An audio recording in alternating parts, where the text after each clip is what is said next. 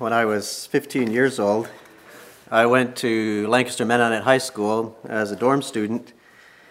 So I got to the dorm and I was assigned a room with a, a roommate. My roommate was as different from me as I think two people can about be. Uh, I was from a rural uh, area and, and lived in the country and my roommate was from intercity Baltimore. His father was a policeman, and we were different in many other ways. And it was an interesting semester that we spent together, being being roommates. Um, for me, uh, in the morning, as dorm students, all the dorm students had an early morning class before chapel when the day students came.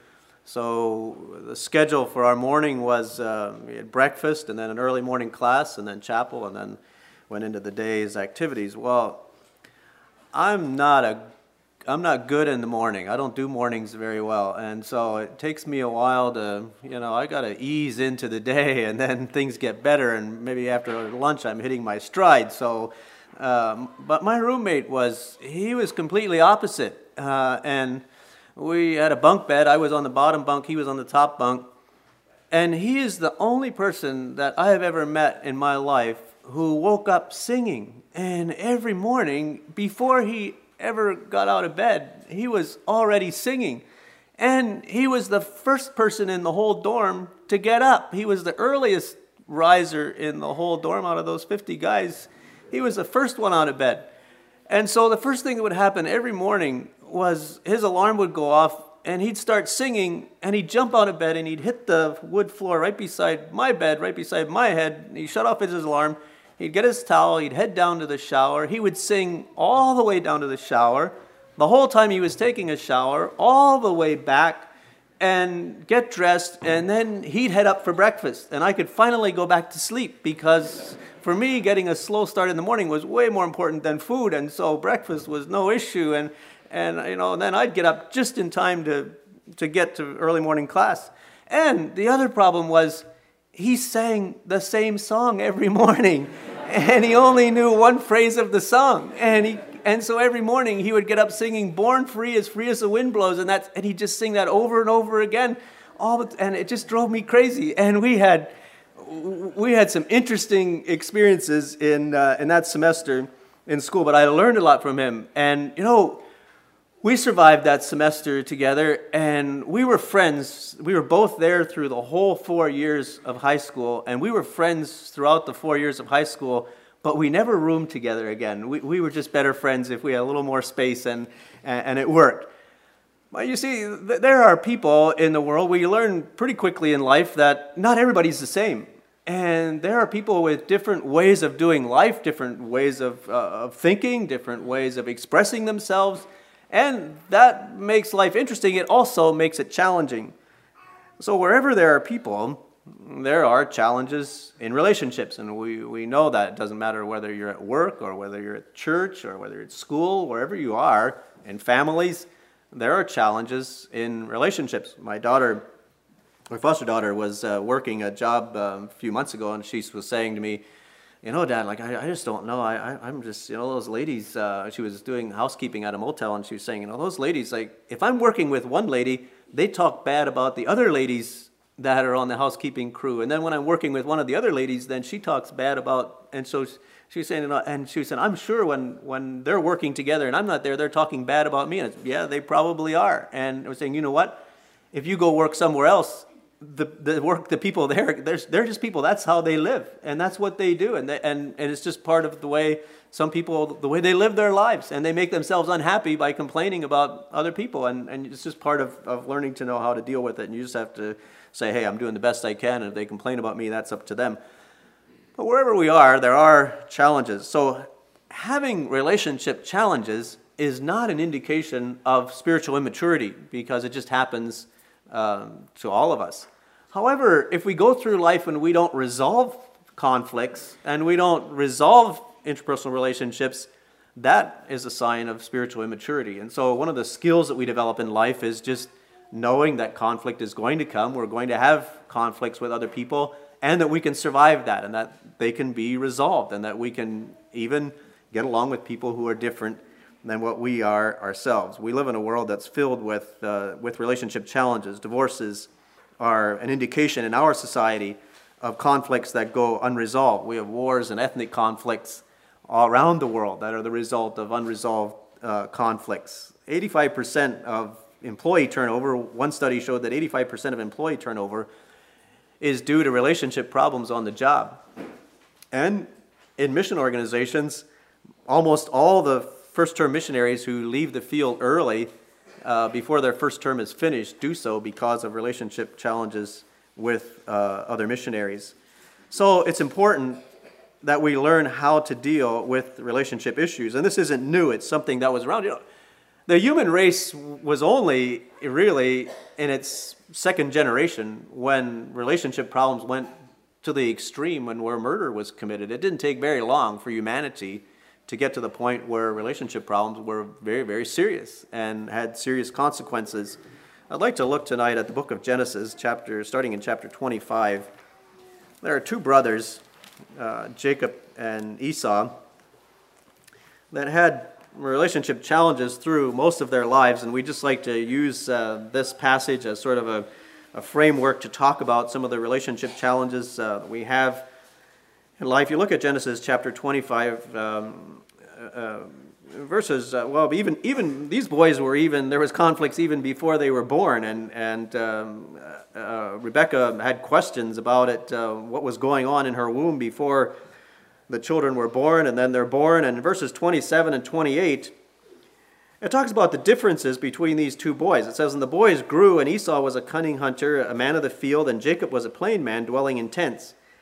And Isaac loved Esau because he did eat of his venison, but Jacob, but Rebekah loved Jacob. So you have two boys, two young men who are, are very, very different. And we know that we're not all the same. God created us with variety and with differences. We have different personalities, we have different gifts. Uh, and 1 Corinthians chapter 12 and Ephesians chapter 4 describe some of the variety and gifts that exist within the body of Christ. And the reassuring thing in Ephesians chapter 4 is that it tells us that the purpose of that is not to frustrate us, but it's so that the body is complete and that the work of the ministry is done in a well rounded, holistic way. And so none of us have all of the gifts. And so none of us are adequate to really carry on the ministry of Christ or of the church by ourselves. We need each other, and it's in the uh, interconnection as uh, with different giftings and different skills and abilities that the complete work of the church is able to be to be done. 1 Corinthians chapter 12, the apostle Paul uses the uh, example of the body to illustrate the importance of the different gifts. And he, he gives us the absurd word picture of if the whole eye, if the whole body were an eye, where would the hearing be? And you think about that, if your body, if you were just one big eyeball, uh, what would that be like? It would be kind of painful getting around if you were rolling down the sidewalk, and, and it would be hard to function the way you do if, if your whole body was just an eye. But as your body works together, um, you can live and you can function as a person because you have different members of your body and they work together in order to accomplish what you uh, want to do. And so it is in relationships and in the body of Christ. We complement one another and we work together in order to accomplish the things that, uh, that God has given us to do. And so we benefit from those that are different. And I will confess to you that there are times when I have been in relationships with people that I wondered what benefit they were, and I wondered kind of what do they really contribute. But the fact of the matter is, every person contributes something. None of us have all of the gifts, but neither do, do neither is there anyone who has no gift. Everyone has some gift that is useful to the body of Christ. And so there is no one that we can look at in the church, there's nobody that we can look at in the body of Christ and say that person is not needed. We don't, they don't have anything that's of use to Christ or to the church. Every person has a role to, uh, to fill. Well, much of our problem comes in relationships from when we want what we have plus what other people have. And that was the problem that Jacob and Esau had uh, in verse 30. You have, uh, well, Jacob uh, was in verse 29, Jacob was uh, cooking soup, and Esau goes out to the field. He comes in, he's hungry.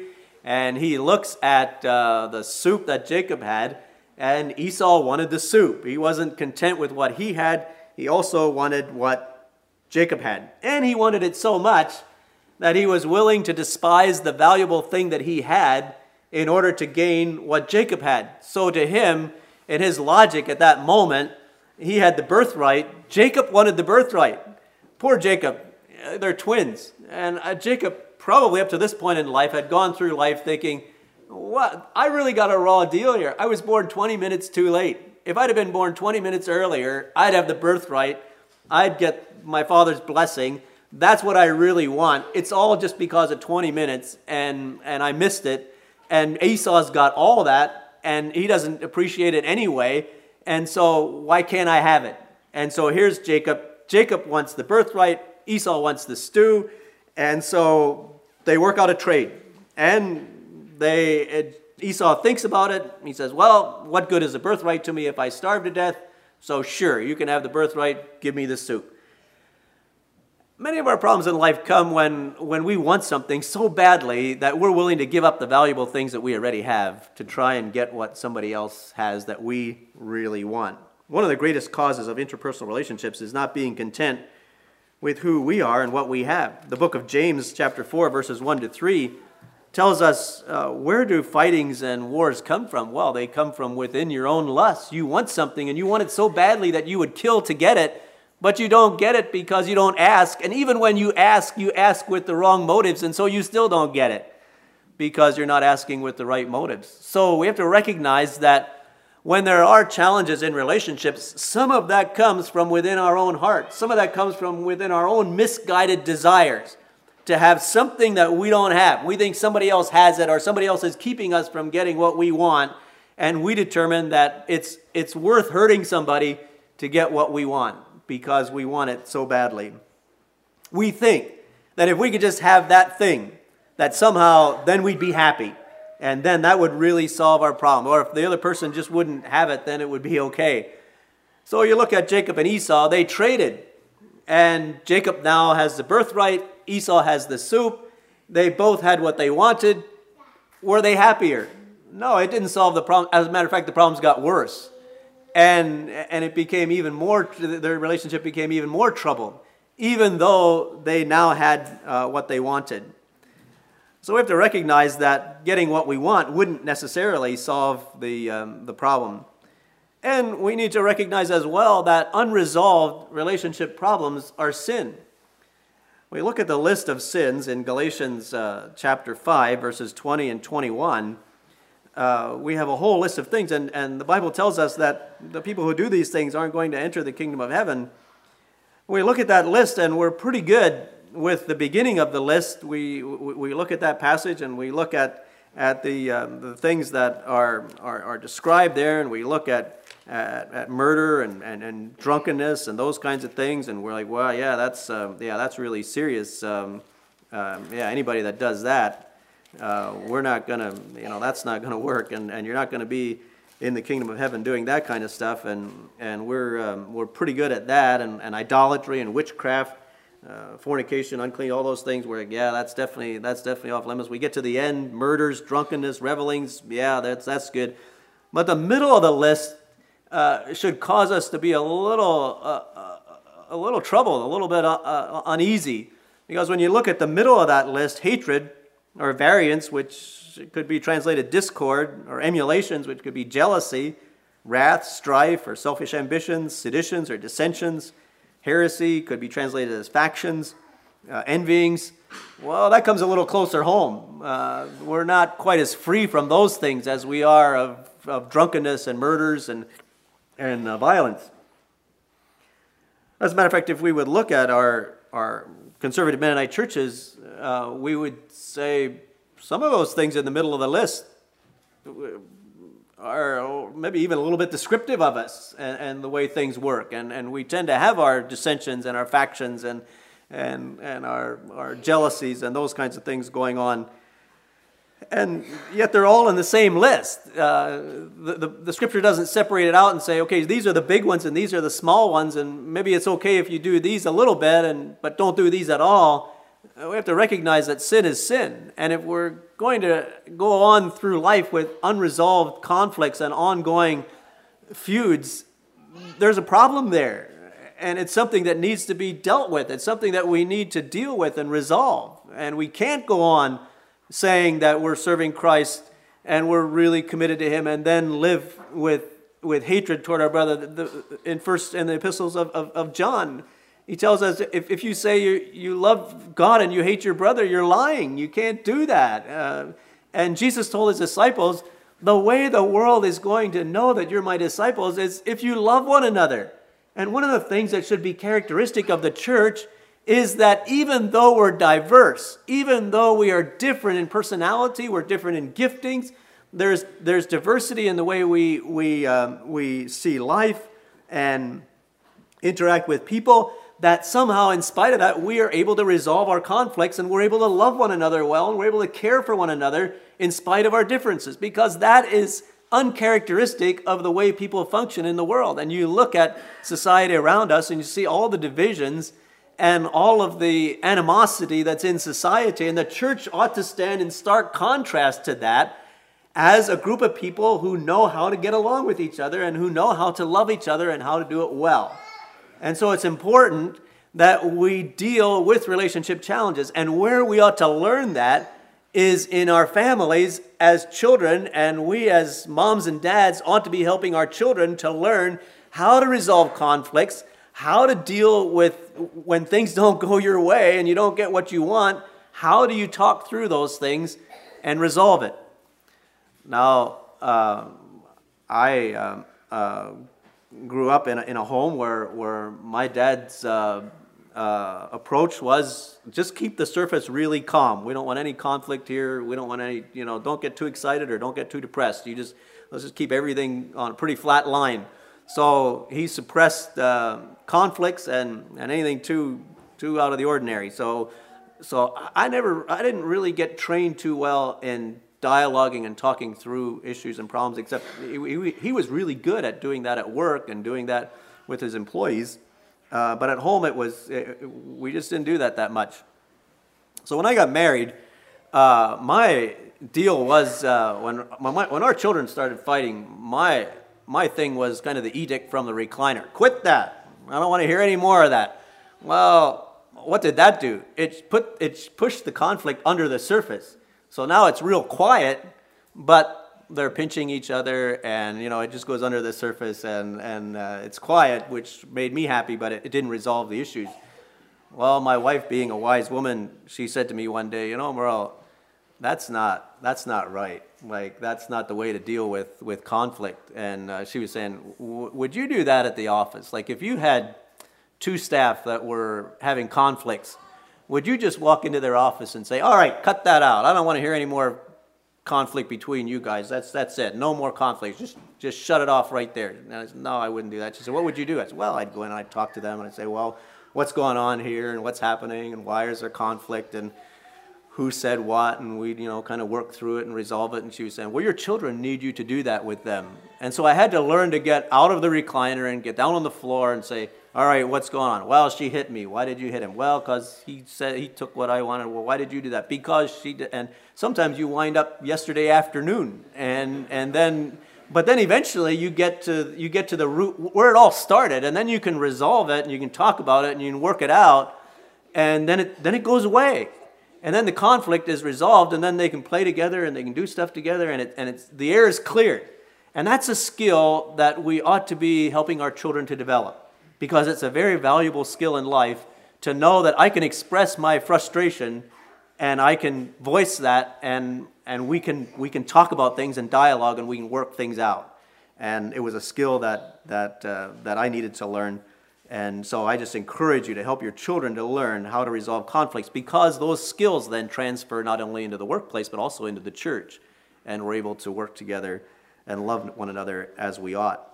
Let's talk about some of the results of interpersonal relationship problems. What happens when we have uh, unresolved interpersonal relationship problems? First of all, we experience God's displeasure. God is not pleased when we as his children are fighting. As a dad, I don't like when my children fight, and I'm sure God doesn't enjoy it very much when he sees us fighting and not getting along with one another. Secondly, we have our own personal dissatisfaction. It just doesn't feel good to be in conflict. It just doesn't feel good to not to have somebody that you're not getting along with, that you're not um, um, uh, that the relationship just isn't working. And all of us have people that are challenges for us to get along with. There are personality types, and there are just types of people that it's difficult for us to to, to appreciate, and, and, and they, they kind of rub us, they irritate us, and they rub us the wrong way. The startling realization for us is that while we have maybe one or two people that are like that for us, probably each of us is that irritating person for somebody else. And that's, that's, kind of an, a, that's kind of a hard pill to swallow because we all look at ourselves and say, well, I'm a pretty good person. I mean, I'm pretty normal. And I, how, can I be, how can I be an irritating person? How can I be somebody's problem person? And yet, in fact, probably each of us is difficult for somebody to get along with. And there are people who find us hard to, to, uh, to relate to. Then there's anger. And anger is an isolating emotion. Uh, anger separates us from people and it causes us to withdraw and isolate ourselves. And it causes other people to, to stay away from us and it, it, um, it brings, um, basically results in loneliness where we, uh, we wind up more and more isolated from people and we live with uh, constant tension and stress uh, in our lives. The other thing that happens is that basically, Scripture teaches us that uh, what you sow, you also reap. And God has a way of bringing around to us the kind of things, and the principle is the golden rule you treat others as you would want them to treat you. And things have a way of coming around, and, and we tend to get paid back in kind, we get repayment in kind in the way we treat people, in the way that we relate to, uh, to people. So when you get over to chapter 29 in Genesis, you have, uh, well, you have later on there where, where Jacob stole not only the, I mean, he didn't only get the birthright, but he also stole the blessing, and things became so bad between he and Esau that Jacob had to leave, and Rebekah sent him down to uh, her brother Laban. Jacob gets down to Laban's house, and he is really uh, falls in love with Rachel, and he says uh, to Laban, you know, what would I have to do to give you as a, what would I could I give you as a dowry for for Rachel? And Laban says, Well, work for me seven years and, and I'll give you Rachel as your wife. Well, he did that. It just seemed like a few days to him. It didn't take long at all. Seven years were over. He said, All right, the seven years are up. Give me my wife. Let's have the wedding. They had the wedding. The next morning, Jacob wakes up and he finds out he's not married to Rachel at all, but he's married to her sister Leah. And he was not impressed and he wasn't pleased. And he went back to Laban and said, What's going on? Like, what did you do to me? And Laban says something very, very interesting. Laban says to Jacob, it's not the custom in our country to give the younger daughter before the older daughter. So, where did that come from? He knew what Jacob had done. And basically, what he was saying to Jacob was, Hey, buddy, I know what you did back home, and we don't do it that way here. It doesn't work that way here. You honor the rights of the firstborn here. And so you didn't do that at home, but you're doing it here. And you, you got the rights of the firstborn, you got the blessing by deception in your own home. But you know what? Laban was better at deception than Jacob was. And so Laban, Laban used Jacob's own uh, uh, um, practices, his own, what Jacob used to get what he wanted. Laban used exactly the same thing on him to get him to honor the rights of the firstborn when he was in Laban's household. And you know what? God has people, you may have ways of manipulating your life to get what you want and to get people to do what you want. But you know what? God has somebody somewhere who's better at what you do than what you are. And God has ways of getting those people into your life and teaching you what it feels like to be treated the way you treat other people. And so some of those things just come around to us, and we may, we may be pretty successful at manipulating relationships and doing stuff, but eventually it comes back to us. And God just brings us into contact with somebody who can do it better than we can and we wind up f- finding out what it's like, and it doesn't feel very good when that happens. So, what do we do then? Well, uh, we have when there are tensions and difficulties, we have we have um, choices as to how we deal with it. And one of the things that can happen to us if we're not careful is that we can begin to internalize some of our feelings that come up in relationships and we can develop bitterness or a grudge. And we can carry bitterness in our heart toward another person. And especially if it's somebody that we're uh, in contact with over a long period of time, we can begin to have a bad attitude toward them and we can begin to build up a negative case about them and we can start to stack incident on incident to prove our case. Many times when we do that, we're doing that based on assumptions. We're saying, I think that person said that because they think this. Many times when I have sat down with people to talk about relationship challenges they're having, when I talk to somebody about, you know, what's happening and why are you having conflict with this person, they'll say, well, this person did that, and when they did that, what they were trying to tell me was, or they, their intentions were, and we're making assumptions about people's motives. The truth of the matter is, we don't know what other people's motives are.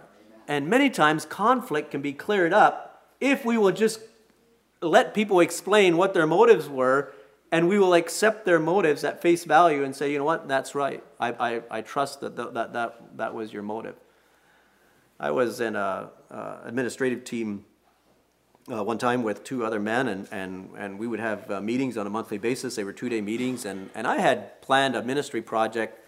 I don't even remember now what it was, but I know that it failed, and it failed in a big way. It wasn't uh, small, it was a public failure. Everybody knew it failed, and we had been planning it for a number of months, and when we actually did it, uh, it didn't work, and and so it it was and it was obvious. I knew I knew it was I knew it didn't work. Everybody else knew it didn't work, and I knew why it didn't work. And so we got to our next administrative meeting, and these other two men I was on the administrative team with, they started telling me that um, you know they saw that that didn't work, and that didn't work out, and they told me also why it didn't work and and and what I had done that could have contributed to why it didn't work and I, I, was I was really upset. I kind of felt like, man, like kick me when I'm down. You know, why don't you? I mean, I, I could use a little encouragement now. I don't need people telling me stuff didn't work. I know that already, and I furthermore, I don't need to know why it didn't work. I know that too. So you don't really have to tell me that. And and I just boy, my head went down, and I just felt worse and worse. And and and and finally, I went home, and the meeting was over. I went home, and I told my wife,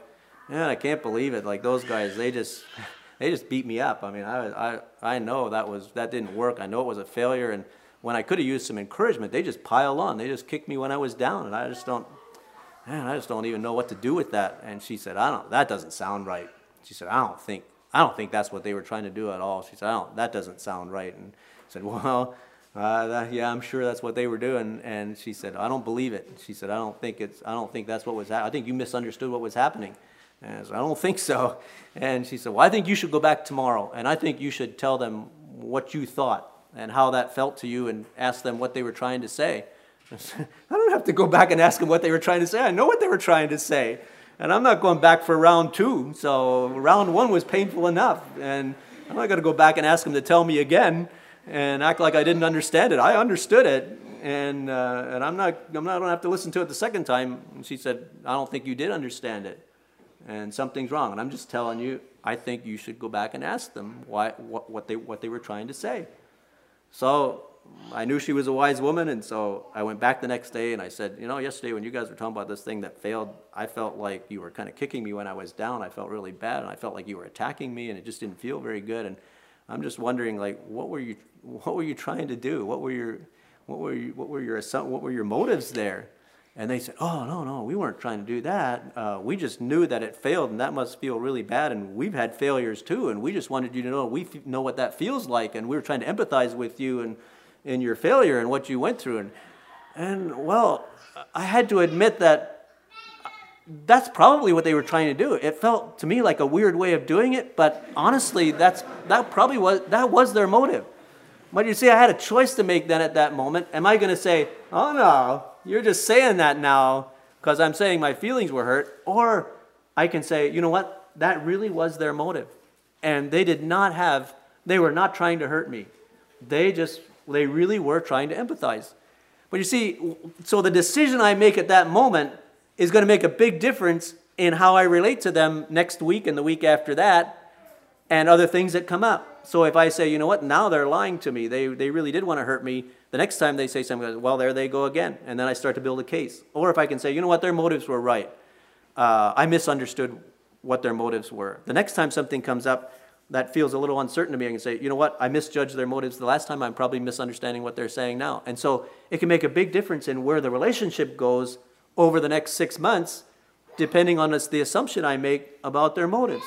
And so I just think a lot of times things can be cleared up if we clarify motives.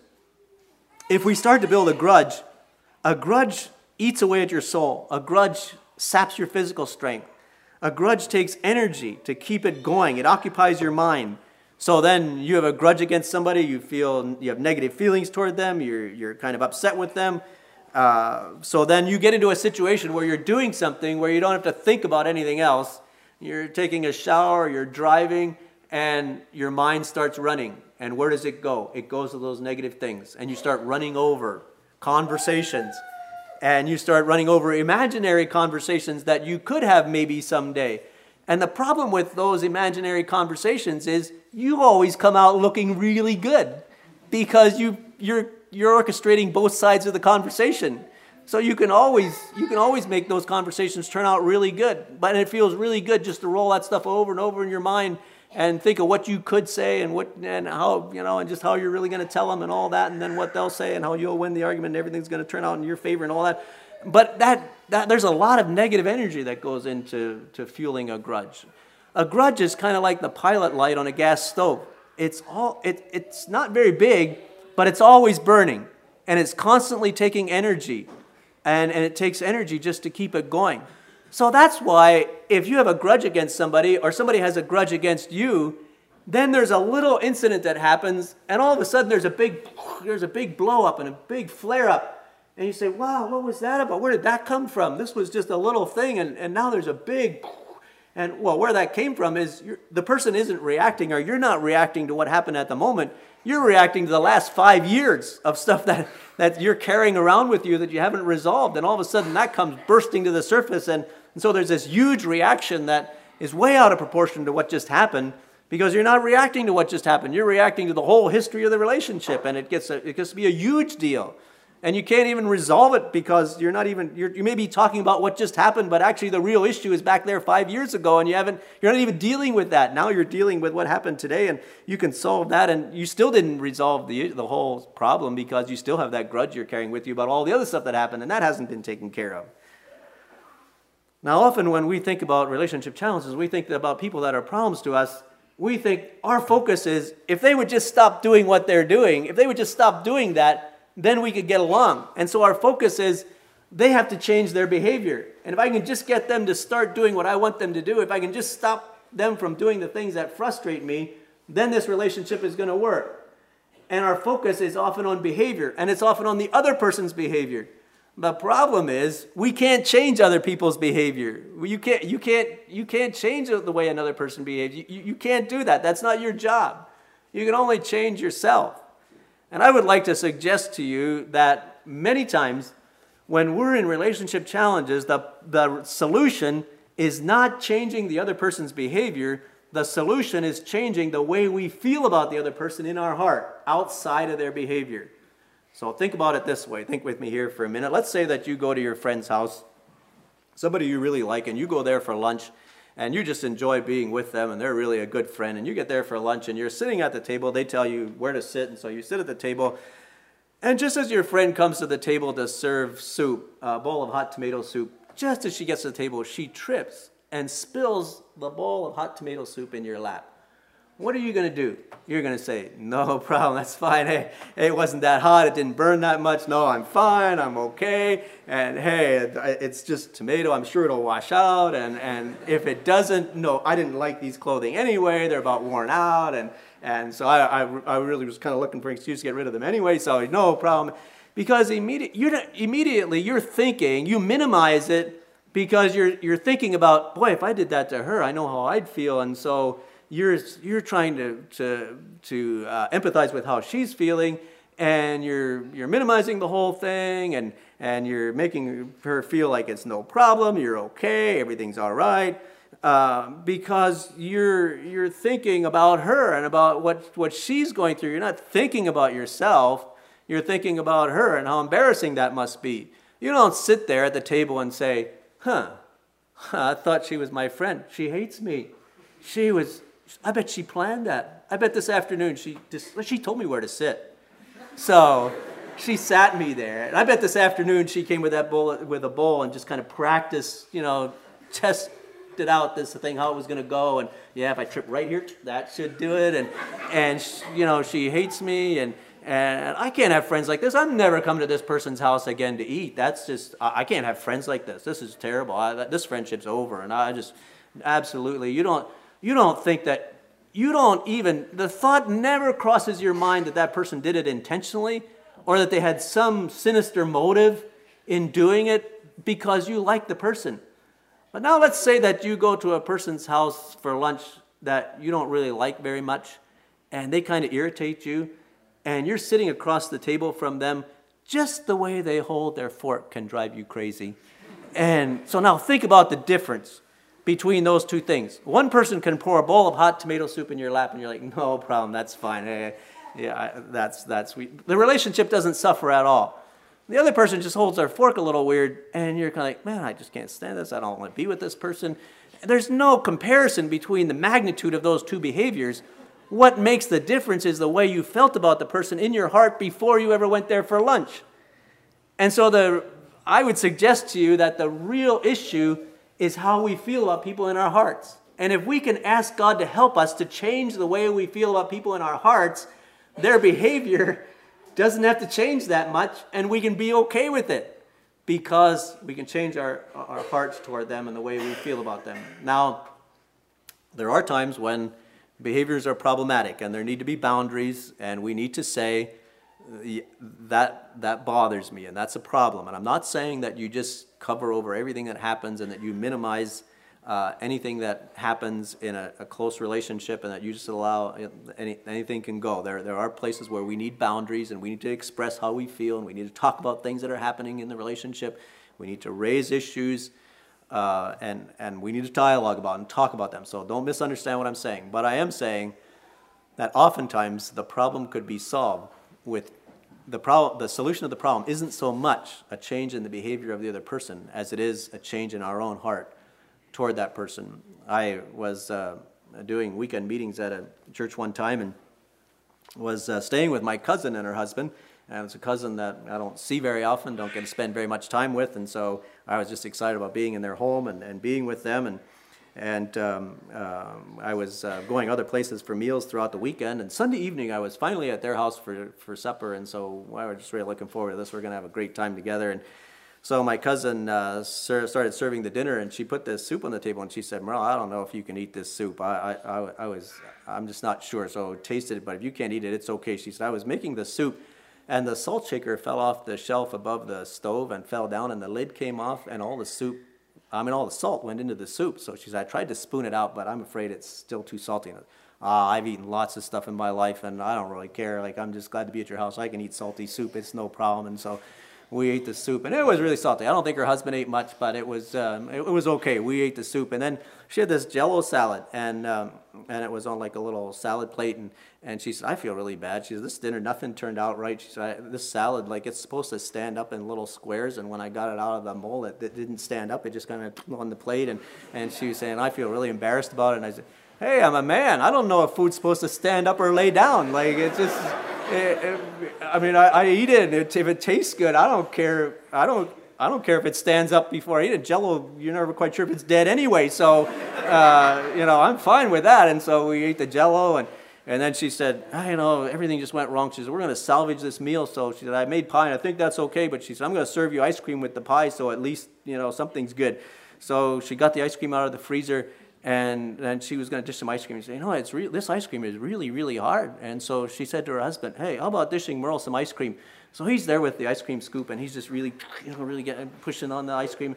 And all of a sudden, a chunk of ice cream broke loose and came over and hit me in the chest and fell in my lap. And great, right? That was perfect. And it, it was a it was a wonderful meal. And, and you know, I, I still remember it. It's, and I, if it would, everything would have went right, I'd probably forgotten about it. But it was great. And and it was none of those things were a problem because I really I was just enjoying being with them. And you know that's how it goes in, in life. If you really enjoy people, there are a lot of things can go wrong, and it's just not a problem. And so what I'm saying is your heart attitude is what really makes uh, the difference. Anger often separates those who ought to be friends and brothers. You think about Jacob and Esau, they spent years, decades apart because of the anger that was in their relationship. They missed the opportunity of living side by side as brothers and being a blessing to each other because of the hostility that came into their relationship. Anger just destroys the opportunity that we have to be, to, ben, to be a benefit to each other and to benefit from others. It drives us into isolation. If you're, now, people have different ways of handling anger. If you're not a person who explodes in anger, then your tactic is probably to avoid uh, those with whom you're angry, and we can either withdraw and be passive in anger, or we can be aggressive in anger. When um, my wife and I first got married, um, I was quite certain that I didn't have an anger problem. I, I don't shout, I don't throw things, and so I'm just a pretty even keeled person, and I don't really, uh, I don't, I'm not an angry person. And but as we um, worked on our marriage relationship and, and talked about things, um, my wife was quite convinced I did have an anger problem, and she was saying, "Yeah, you don't shout, you don't throw things." But when I, what I do when I get angry, what I tend to do, what I did do at that time when I got angry is, well, I just kind of go in my own corner and I just kind of withdraw. And, and in doing that, I was making a powerful statement to my family. I'm angry and I'm not going to relate to you until you do what I want you to do. And so it was, it might not have been as painful, it might not have been as, been as damaging as if I would have been shouting and throwing things, but it was still, it affected relationships in our family. It was a powerful statement. And I had to get to the point where I could admit, yeah, I'm angry and I I'm feeling pretty frustrated right now and, and, and we need to talk about things. And if it's not right now, we're going to have to talk about it later. But to be able to, to recognize anger and deal with it so that things can be resolved and they don't just go on and on without, uh, without, being, uh, without being resolved. Communication, honest face to face communication, is the lubricant of relationships. It's just like an engine or a skillet. Without oil, things are just going to get stuck. And so it is in relationships. Without communication, we're just going to get stuck. And we, there needs to be open, honest communication and dialogue in order for things to work. The other thing that's very, very important is forgiveness. And the closer the relationship is, the more there's a need for forgiveness because the potential, any relationship, the, the, the degree that it has potential for good is also the degree it has the potential for harm. And the only thing that keeps that relationship on the positive side going from the really good to the really bad is the oil of communication and the grace of forgiveness. And the truth is, all of us need forgiveness, and we need to be willing to extend forgiveness. It's just what is going to make it work. And if we're going to go through life either being so arrogant that we never want to be forgiven, or so difficult that we never want to forgive anyone, we are, it's going to be a problem. Uh, we are just going to isolate ourselves from more and more people because forgiveness is essential. We know in our relationship with God, the only basis that we have to come to God is on the basis of His mercy. That's why the lid of the uh, Ark of the Covenant was called the mercy seat. That's where God met with his people. And it had to be on the basis of mercy. That was the only way the high priest could come into his presence. And the only way we can come into the presence of God and have the Holy Spirit dwelling in us is because of God's mercy and because of his forgiveness. So when we think about that, who are we then to go out into the world and relate to our fellow human beings with an unforgiving attitude? Who are we to turn away from God's grace and His forgiveness and then be unforgiving to others? It just doesn't, it defies logic to say that I really want God's forgiveness, but I really want justice for everybody else. But that's, our, that's kind of our natural tendency. We want mercy for ourselves, justice for others. Think about it if you're driving down the highway and you're kind of in a hurry and you're going about 15 miles an hour over the speed limit, and all of a sudden there's bright lights flashing behind you, what's the first thing that goes through your mind? Oh, please, I don't really need a ticket. Like just a warning would be good, and, and you know, I hope he's really merciful. I hope he just lets me go without with a warning, or or just you know, I don't get anything out of this. But let's say you're driving along and you're doing the speed limit and you're being really good and you're really, you know, you, you wouldn't mind driving a little faster, but you're really disciplining yourself to just drive the speed limit. And some person comes just zooming past you and they're going 20 miles an hour over the speed limit. Five miles down the road, you see them pull over with the police car behind them. What goes through your mind? All right, get that guy. Yeah, nail him. And, it's just the way our minds work. But when we carry that over into our relationships and we want God to extend mercy to us and then we want to turn around and dish out justice to everybody else, it just doesn't work that way. And that's why in the Lord's Prayer we say, Forgive us our debts as we forgive our debtors, because God just wants to remind us that we had a debt we couldn't we were never going to be able to pay. And now for us to turn around and demand that everybody else give us what we think is due us, it's just not the way life works. We just don't get what we, what we deserve in life, and we can be thankful we don't. Because if God would give us what we deserve, we'd all be in trouble. And so we're in no position to turn around and say we need to give to everybody else what they deserve. We should be dishing out mercy and grace and forgiveness, and that should be characteristic of our lives. I just encourage you to think about your relationships, to think about relationships that are challenging. Ask God to change your heart toward that person.